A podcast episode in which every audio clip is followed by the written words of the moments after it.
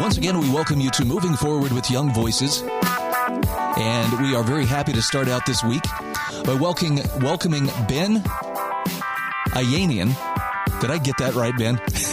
Yeah, that was perfect. Okay, I, it was going to take me at least one try to, to get it right, but you are a Young Voices contributor, and uh, you wear a few other hats as well. Um, favor us with just a little bit of background about who you are and, and what you do. Um, I'm um, I'm a student at the University of Minnesota right now. I'm a senior. I'm graduating here in May. I'm originally from the Washington D.C. area, actually, which is I think a big factor in my interest in, in politics and economics. I really grew up, um, you know, right next to the heart of politics in this country, um, and so I'm graduating with a major in philosophy and minors in business law and political science, and just I really got into writing over the last couple of years, and a couple of mentors told me about young voices, and that's how I got started with the program. Well, I'm looking at a at a column that you wrote for townhall.com and I'm really liking the subject. So let's let's dive into your your column. This was published back in February. Trudeau gives us an invaluable reminder of the fragility of freedom. And you know, I know it's it's been a month now, but it still is pretty strong in a lot of people's memories that uh, what happened in Canada in response to the truckers' freedom convoy was really unsettling on a number of levels. Give me your reaction to what you saw and, and what prompted you to write this particular article. Well, originally, you know, as an ardent supporter of individual liberty and freedoms, I was pretty horrified to see these peaceful protesters, these truck drivers in Canada, to be attacked from a lot of different angles. Um, I was weary about the fact that they were breaking traffic laws in Canada, and that should be punishable under the rule of law. But the, the government of Canada really overreached to try and respond to this situation. They invoked emergency powers. They brought in terrorist financing rules, trying to liken these protesters to terrorists who were posing a threat to the government, supposedly. Um, and it was really scary to watch financial censorship um, come on so strongly in a supposedly free nation, which is you know right up north on the on our border, and that was that was really scary to see. Yeah, I mean Canada is not so different from the U.S. I mean there are some differences, but you know as as someone who's traveled through there. It's it's actually it's always seemed like a pretty nice place. You know, it's not like it's not like oh, I was going through North Korea. You know, the guard towers everywhere. No, they seem like a very normal, um, happy, easygoing people. But wow, the way their government responded really put the writing on the wall for anybody who was paying attention. What in particular was it about the, the financial response, especially, that, that grabbed your attention? Well, what really grabbed my attention was the lack of due process in all of this financial censorship. So the government, through their emergency powers, could freeze the assets of individuals that were linked to the protests and could pressure financial institutions into doing the same and and making them monitor donations you know, through their their client base. And so what really worried me about that was there was no appeals process. You didn't need a court order to do it in the first place. And so to go after people's private property because they are expressing dissent to to government regulation i think is really scary like I, like we just talked about especially to see from a country that is so much like ours one that actually ranks nine spots higher than we do on the human freedom index which measures personal and economic freedom and gives a composite score to to all the different nations in the world. We're 15th they're 6th we're both democracies. We're neighbors. We trade with each other. All, all of this. And so to see it happen in a country so much like ours was really worrying because it, it makes it feel like it's just that much closer to happening in the United States. Something that really struck me was as that was playing out, and not just the financial censorship, but the, the crackdown, the, the heavy handedness of the police response that was eventually sent in to try to break up and, and arrest and, and you know move those protesters out of out of uh, Ottawa was that I don't remember hearing any Western leaders, particularly here in the U.S., condemn it. That sent some chills up my spine. Shouldn't they be saying something? Yeah, there was a lot of silence here in the United States about about the harshness of the response to the truckers in Ottawa. And I thought that that was even more cause for concern. You know, if this is happening, like we just repeated, that this is happening in a country so much like ours, if our leaders aren't standing up vocally and expressing their dissent loudly um, about what's going on just north of our borders, I think should send a chill up people's spines and and give people pause and think maybe maybe our leaders would exhibit this type of behavior. So Obviously, U.S. officials reacted somewhat differently. I know that we, we've had our own trucker protest. We had other uh, anti mandate protests that took place in Washington. What are some of the takeaways and some of the lessons from the response we saw in Canada? If we're serious about preventing that from happening here, what are some of the things we need to be addressing here at home? I think something that needs to be addressed first and foremost is the use of emergency powers more generally. At different states and, and cities have different rules and regulations for their emergency power use. But generally speaking, a lot of different places in the United States, what they do is they allow the executive to um, invoke emergency powers, and then the legislature can then respond with usually, um, again, this is very this varies um, geographically, but usually the legislature with a majority vote can end the state of emergency. And what is a little concerning to me is that certain areas are um, not just politically in its base, but also in its executive branch and its legislature is very partisan. And so I'm, you know, not a um, legislator, but one thing that I think we could look into is reforming these emergency rules, maybe requiring a super majority vote to actually extend a state of emergency um, different things like that.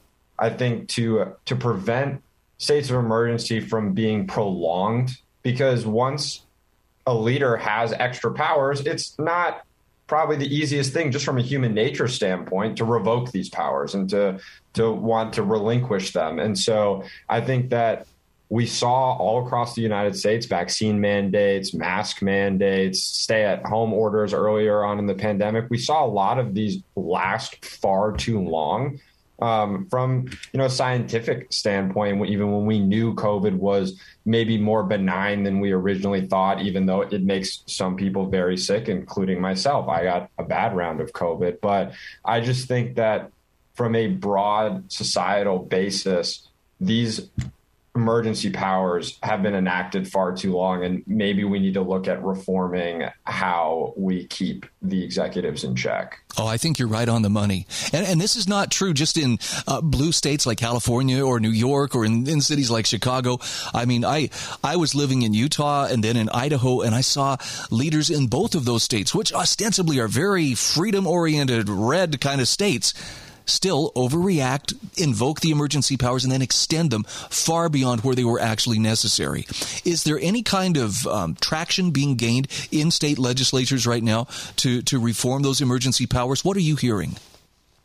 The, what really concerns me is that there hasn't been a national conversation about it. We're not seeing, you know, op-eds written about it in places like the Wall Street Journal, or the New York Times, the Washington Post, and you know, forgive me if maybe I missed one or two that had been published in the recent months, but it hasn't gained the traction that at least I would have liked to see. You know, my piece specifically was supposed to be a warning to Americans that Canadian that the tyranny we were seeing up north could come to the United States and we can't live in our bubble continuing to think that oh, you know, these things will never happen here. But so I, I didn't focus most of my article on reform. Um, I did mention it at the end of my piece that we needed to look into this, but I really haven't seen an awakening, quote unquote, about emergency powers more broadly as the, the COVID 19 pandemic wanes. I, I would have liked to have seen a lot more traction in different state um, outlets. Um, I know that you know Governor Youngkin in uh, my home state of Virginia, one of his policy platforms when he was running for governor was that he was going to end um, COVID nineteen mandates, and so that's great, but that's an executive action. Um, I would like to see more of a check on executives from state legislatures, and I really haven't seen the type of momentum behind that conversation that I would have liked to have seen thus far. Okay, we are visiting with Ben Ayanian. He is a Young Voices contributor. And Ben, um, where else can people find your writing? Where can they follow you on social media?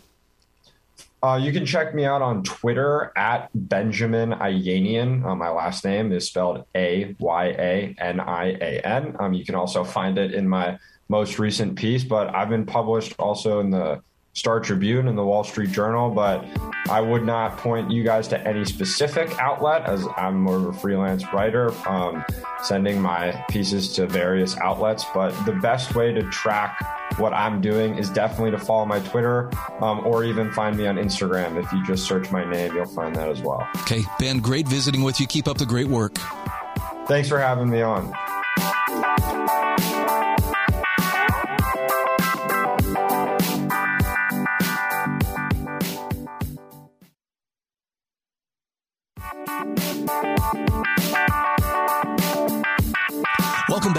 Moving Forward with Young Voices. Hey, we're happy to welcome Mike Holmes, who is a Young Voices contributor. And uh, Mike, I'd like you to tell us just a little bit about yourself. In addition to being a Young Voices contributor, what uh, what else keeps you busy?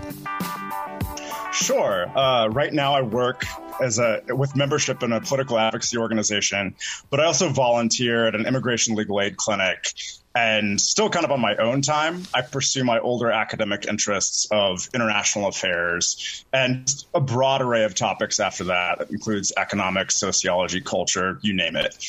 Well, you mentioned immigration. That is uh, that's a button or that's a hot button topic for a lot of people. But uh, as you mentioned in the article I'm looking at here on counterpunch.org, it seems like a lot of attention is focused on the southern border, and those who remain hyper focused on that might be missing something that's very important and equally could have some, some impact, in fact, some very positive impact on immigration.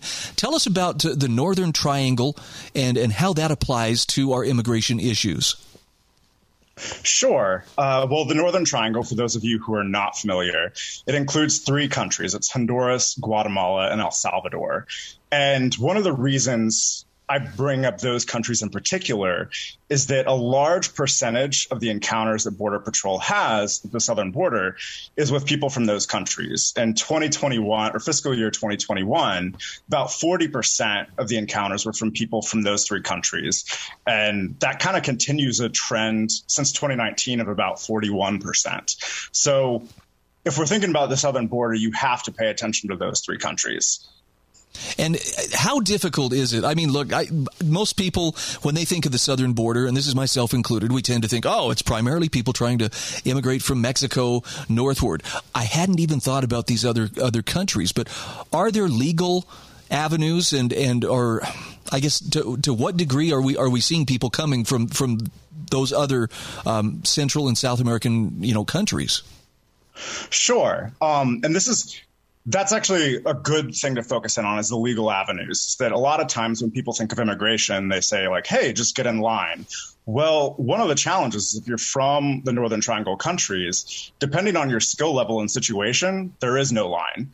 And so like one point of comparison is that uh, is look we can look at our temporary work visas because a lot of people who come are economic migrants. They're seeking economic opportunity of some sort. And in last year in 2021, we had fewer than 10,000 uh, total guest work visas for, on the temporary side, whether it's non agriculture or agriculture, from those three countries. And if you compare that to Mexico, you had over 300,000.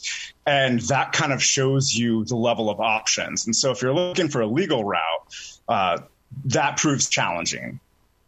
So, do, do, do a large percentage of them then uh, still attempt to, to come into the country, albeit to, not through approved channels? Sure, and that's what we do see. Um, not all, of course, but many do seek seek those options. And if you if you're wondering why, uh, it actually makes a lot of sense. Uh, a few scholars, Michael Clemens, uh, Lant Pritchett, um, they've they've discovered something called the place premium, which is this idea that you make you can make considerably more money with the same skill level in different places based on where you live, and some of that's a result of infrastructure, technology, uh, et cetera. But say if, if you're a worker from Guatemala, like a lower skilled worker from Guatemala, you stand to multiply your income about 2.6 times by merely moving to the United States and doing the same job. And you might think, and of course, that doesn't apply to everybody, but there's another factor the opportunities there as well, to where is, as of 2016, 4.8% of the US workforce was made up of unauthorized immigrants, and that comprised 24% and 15% of the agriculture and construction workforces, respectively. And so there's not only a price bump, but there's also demand that incentivizes incentivizes gives you a good reason to come here.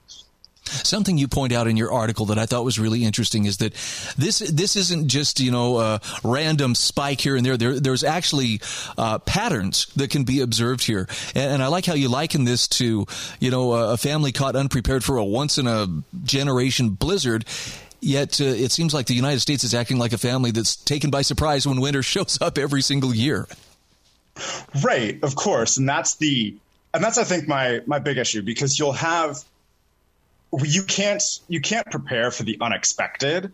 Um, that you don't know that, but what you can do is you can take account of what you do know to help you withstand those un- those unexpected circumstances. Like say last year, there was a record number of unaccompanied minors and a higher number of women migrants. And one of my one of my thoughts is that like, hey, if we know that people come for economic reasons every year, let's actually set up our system to recognize that, prepare for that, so that when we do receive a higher population that requires, say, more humanitarian care or something like that, we can we can actually address that versus having to deal with what we know is coming plus the unexpected. It's sort of like to go with that blizzard analogy. It's like if you just never decided to buy gloves for winter, like having gloves, it doesn't solve the blizzard for you, but it gives you it takes one factor away that like you'd still want to have that in an unexpected circumstance. Talk to me about some of the the legal changes that might need to take place. And i'm assuming these these would have to be done legislatively by congress for instance increasing uh, work visas and so forth? So yes there's a few options and everything would require some sort of legal changes like the the two the two visas i mentioned within in the piece are the H2A and H2B visas. And H2A, that's agriculture, H2B is non agriculture. And H2A is uncapped, so technically there's no limit, but the H2B is capped. Um, you, we ha- it's split into 66,000 slots for the whole year, 33,000 for each half of the year. And the demand, like there's way more applicants. There was more than four times amount of employer applicants on the US side than there were slots for this upcoming summer. So the employee demand is there. And so expanding some of those options, especially on the H2B, could give people from the Northern Triangle more more legal options to come here. But I will, for, for those that are aware of immigration policy that might be listening, there are some difficulties to where increasing visas alone probably won't solve everything. There's issues with administrative things at consulates within the Northern Triangle countries themselves that would require some smoothing out. So it's not a it's not as easy of a process, but I think if we make that a priority to not only expand the visas but actually make them make them more attainable for employers to get um, to match employer to employee, uh, we could we could see an improved overall system and cause some immigrants to think like, hey, you know, I might this legal option actually is better for me than trying to take my chances crossing the border illegally. And it seems like that would blunt some of the concerns people have. Well, they're just coming here, you know, to get on the public dole and to, to be a recipient of welfare benefits. It sounds like there are actually quite a lot of people that like to come here and work and be gainfully employed. Right. And it's a, you have a lot of people that want to come and work and it's, that's, that's good for us. And also say if you're nervous about like, if you're nervous about illegal immigration in general, knowing who comes here is probably more favorable to you than not. And so giving people that would come here anyways a legal route uh, allows them allows us to know who's coming, but then also kind of works better for everybody because they aren't going to be fearing they aren't going to be fearing deportation. uh, if at least as much if they're working legally, and also they're contributing more obviously in taxes um, in a way that's in a way that everybody can recognize. There's there's of course some people that are undocumented still pay taxes in some ways, but it's uh, it's a little bit more complicated. And I think one of my goals is to make everything as kind of as straightforward as possible to where everyone knows what to expect. Yeah, it seems like it would take a lot of the uh, politicizing out of the equation too, which I, I could only see as a good thing. Mike, where can people follow your work? Sure. Of course, there's the uh, Young Voices website. I've got a blog that I need to update a little bit more at michaelkholmes.com. And then I'm also on Twitter at mkholmes25. All right. We've been talking with Mike Holmes. He is a Young Voices contributor. Thank you so much for shedding some light on this subject. Thanks, Brian. It's been great to be here.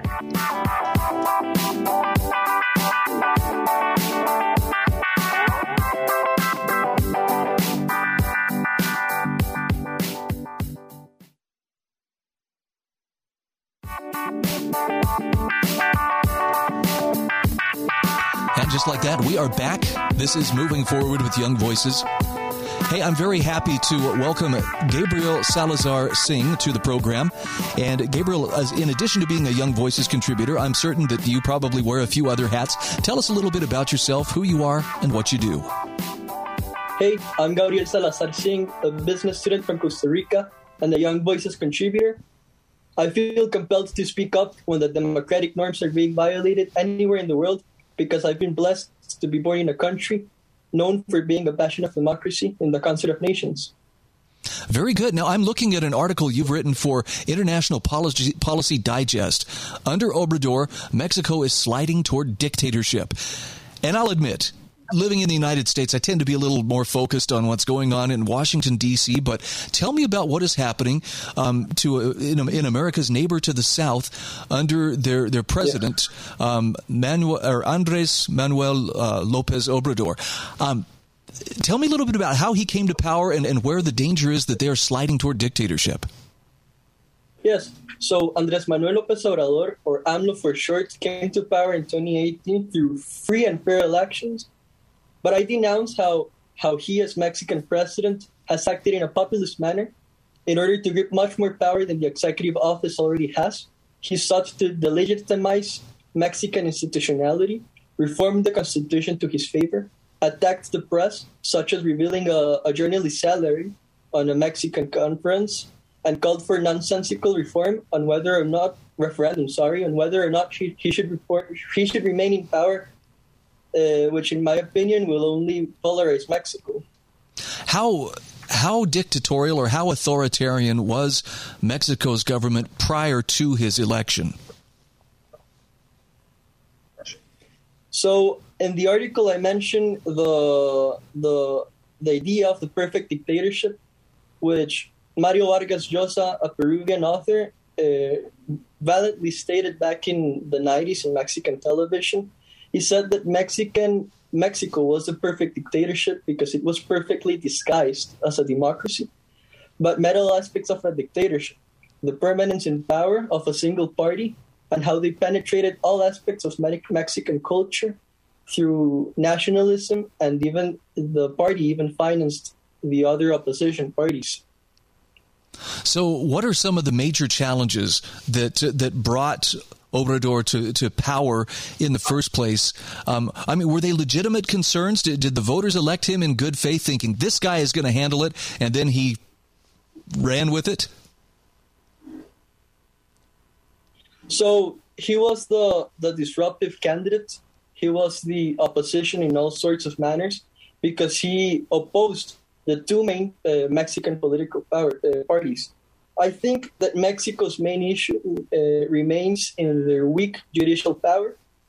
As you may know, that in American countries inherited the Spanish Roman tradition of law, and in Mexico's specific case, this means that uh, the parliament is constantly modifying the the Mexican constitution. In a in a country where the government's party controls both chambers of Congress, and they agree with the president's authoritarian influence, this is highly dangerous. Now, when he when he issued a warning to journalists, why was uh, President Obrador uh, telling them if you cross the line, you know what what happens? What what was he afraid of? Yes, that's that's terrible. Uh, he he was basically threatening journalists because they were investi- uh, uh, they were uh, seeking to know more about why his son, for example, was living in a in the in the mansion of an oil executive in Texas and the dirty deals that are happening under his government. Okay. Corruption cases. And and were they were getting uncomfortably close to the truth? Yes, that's true. That's true. It seems like an episode of House of Cards. but, right. But he's investing. Uh, he's seeking to to to make them afraid. Let's not forget that Mexico has has a high criminality rate, and journalists have suffered because of it. Many of them have been killed in the in the short span of what we have of 2022. Yeah, you, I mean, you mentioned in your article, it, just in 2022, six journalists have been murdered in, in Mexico. Um, so tell me about the referendum that uh, President Obrador is uh, is seeking to enact on his, his presidency. I mean, it, it, sounds like that sounds like a pretty confident move for a guy who, who may be, you know, standing on, on shaky ground. Uh, I don't agree that he's standing on shaky ground because he he has a high approval rating but it's nonsensical. The referendum is nonsensical. He's basically calling Mexicans to vote on whether or not he should remain in power for longer. Um, as I mentioned before, he has a high approval rating, which means that it's extremely likely that he'll win, and he'll only use it to justify more of his authoritarian behavior. Uh, let's not forget that this is the guy who has said that he, he has cited the Mexican author who said that uh, the, the country should protect a good dictator and he should even prolong his life.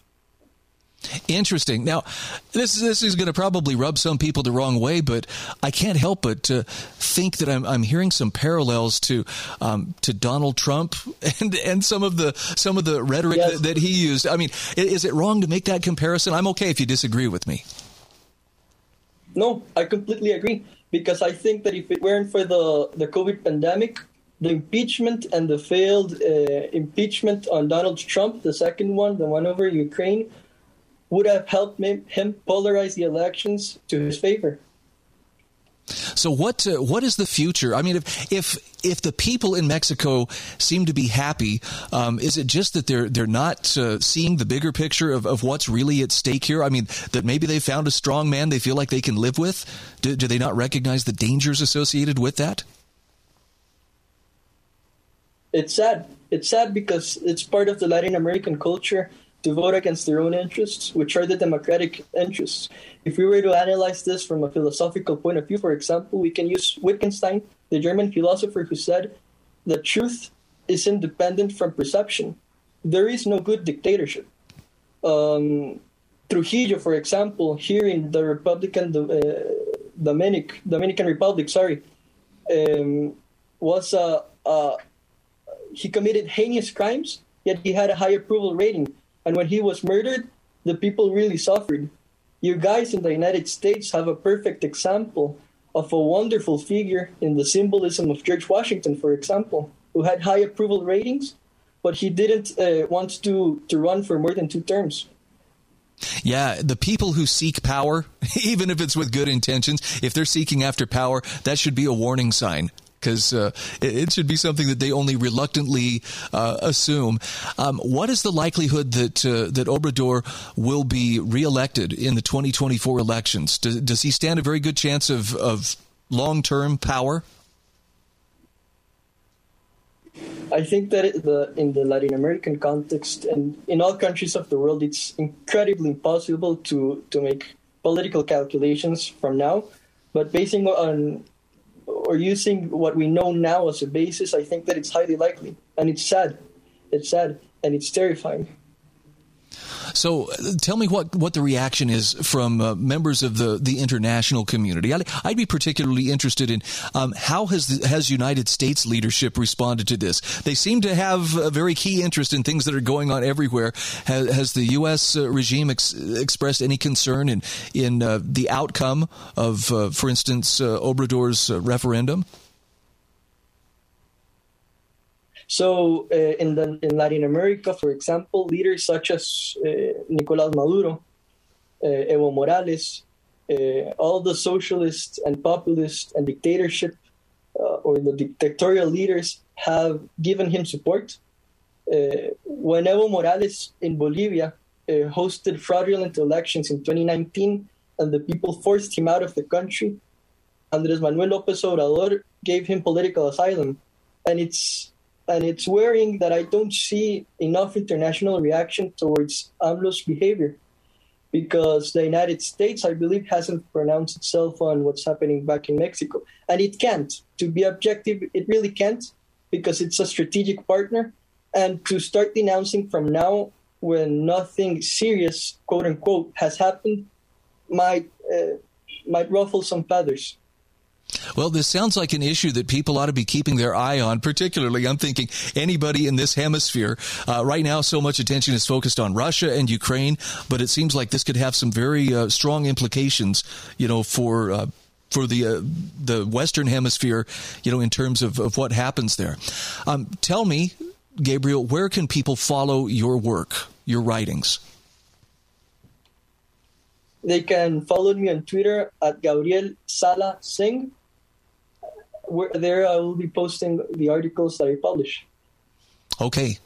I so appreciate you being our guest today here on Moving Forward with Young Voices. Thanks again, and I hope we talk soon.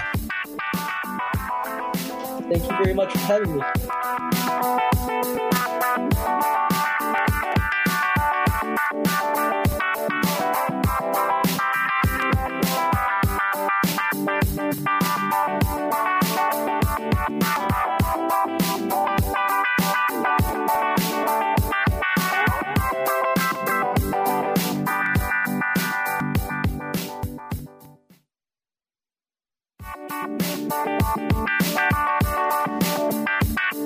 Welcome back. This is our final segment today of Moving Forward with Young Voices. Happy to reconnect with Jason Reed. Jason, you wear a number of hats there at Young Voices in the UK. Tell us just a little bit about yourself for the sake of those who may be meeting you for the first time. Hi, Brian. It's great to be back on the show. Thanks for having me.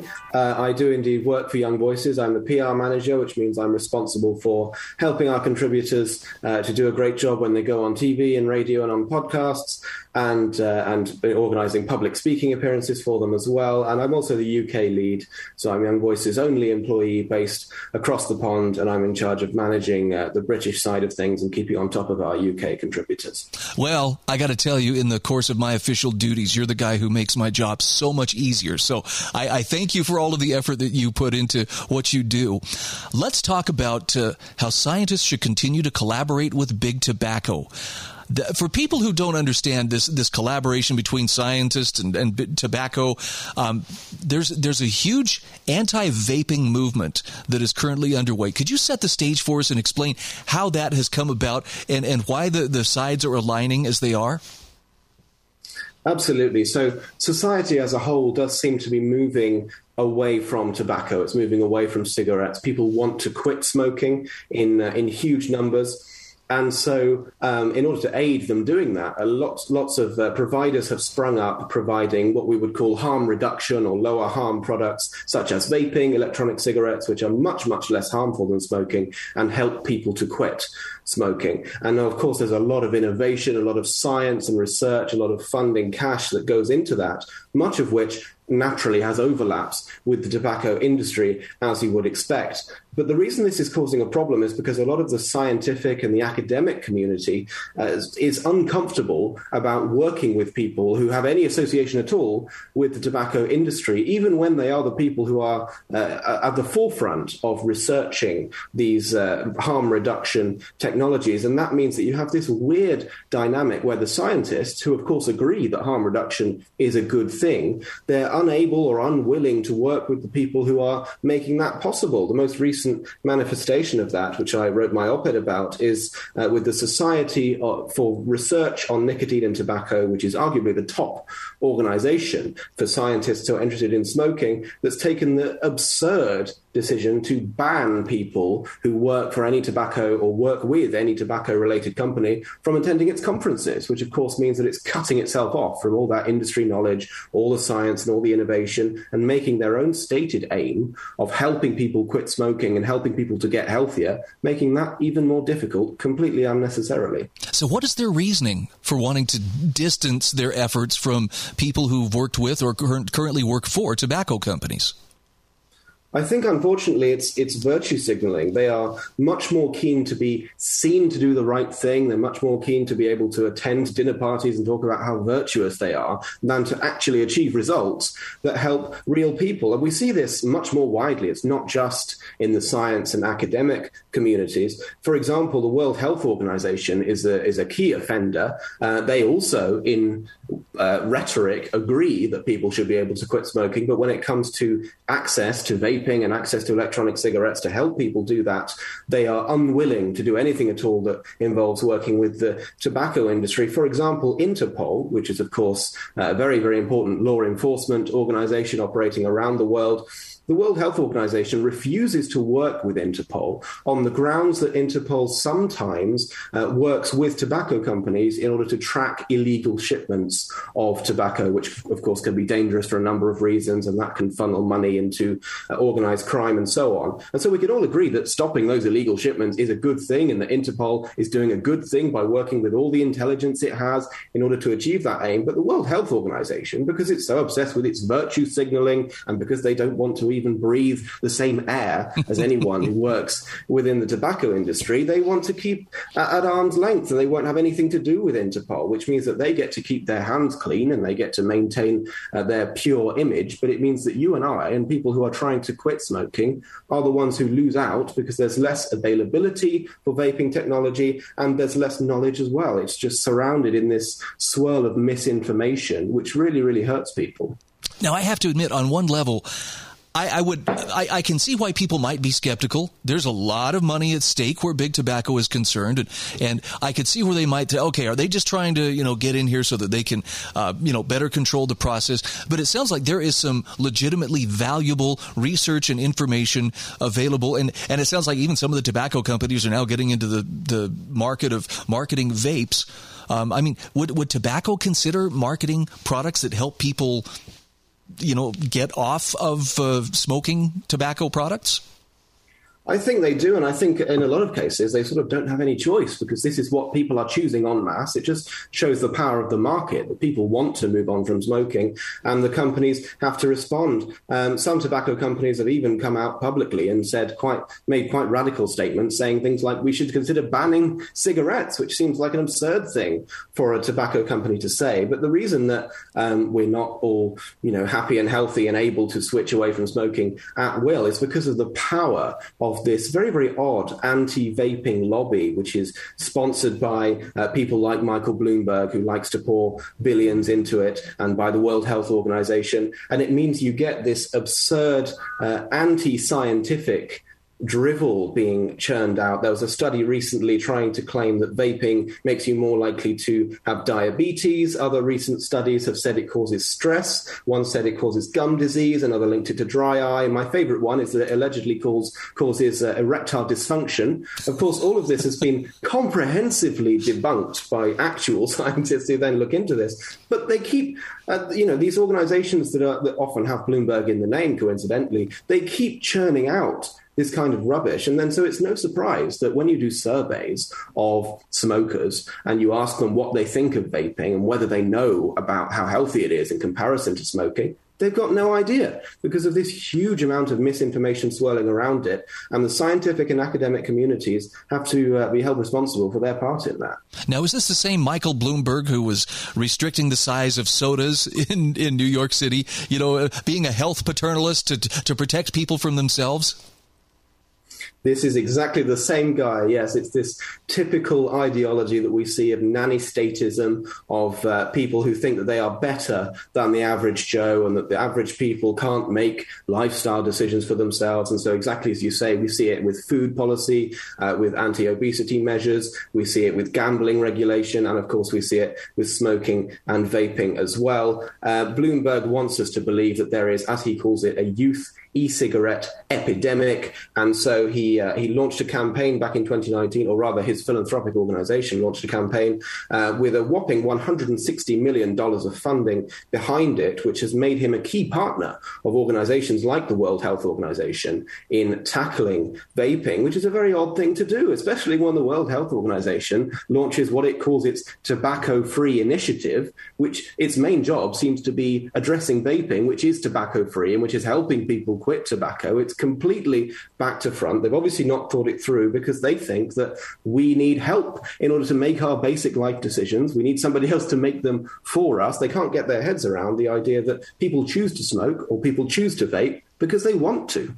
Jason, it sounds like what you're describing is is yet another manifestation of can we trust the market to to find correct solutions and find appropriate solutions, or must we always rely on the state to apply, you know, the necessary amount of coercion to get the outcome that we're looking for? You're exactly right. Yes, it's a classic case of uh, individual freedom versus what the state wants people to be doing. And so we see time and time again, under the influence of the World Health Organization, that state bodies such as the FDA, they bring in bans and they bring in overly aggressive new regulations and they bring in taxes in some cases in order to disincentivize things like vaping without thinking about the consequences. In that case, meaning that people are stuck smoking because they're unable to access the tools they need to quit. When, of course, the optimal solution is that they would just listen to what consumers want. They would just allow people who want to access vaping to vape, and they would allow the uh, people who are making vapes to uh, market their products and explain how much healthier they are. If you market a product and you say that it's less healthy than the thing you're doing now, no one's going to take it up because we're all health conscious. But if more people were exposed to the truth that it's 200 times less likely to give you cancer, you'd have a much, much higher rate of people being able to quit cigarettes in favor of vaping. We've got about 30 seconds left, but I have to ask this question. Even taking it out of the realm of tobacco and vaping, has the World Health Organization outlived its usefulness? Does it provide anything that really is beneficial to, to humanity?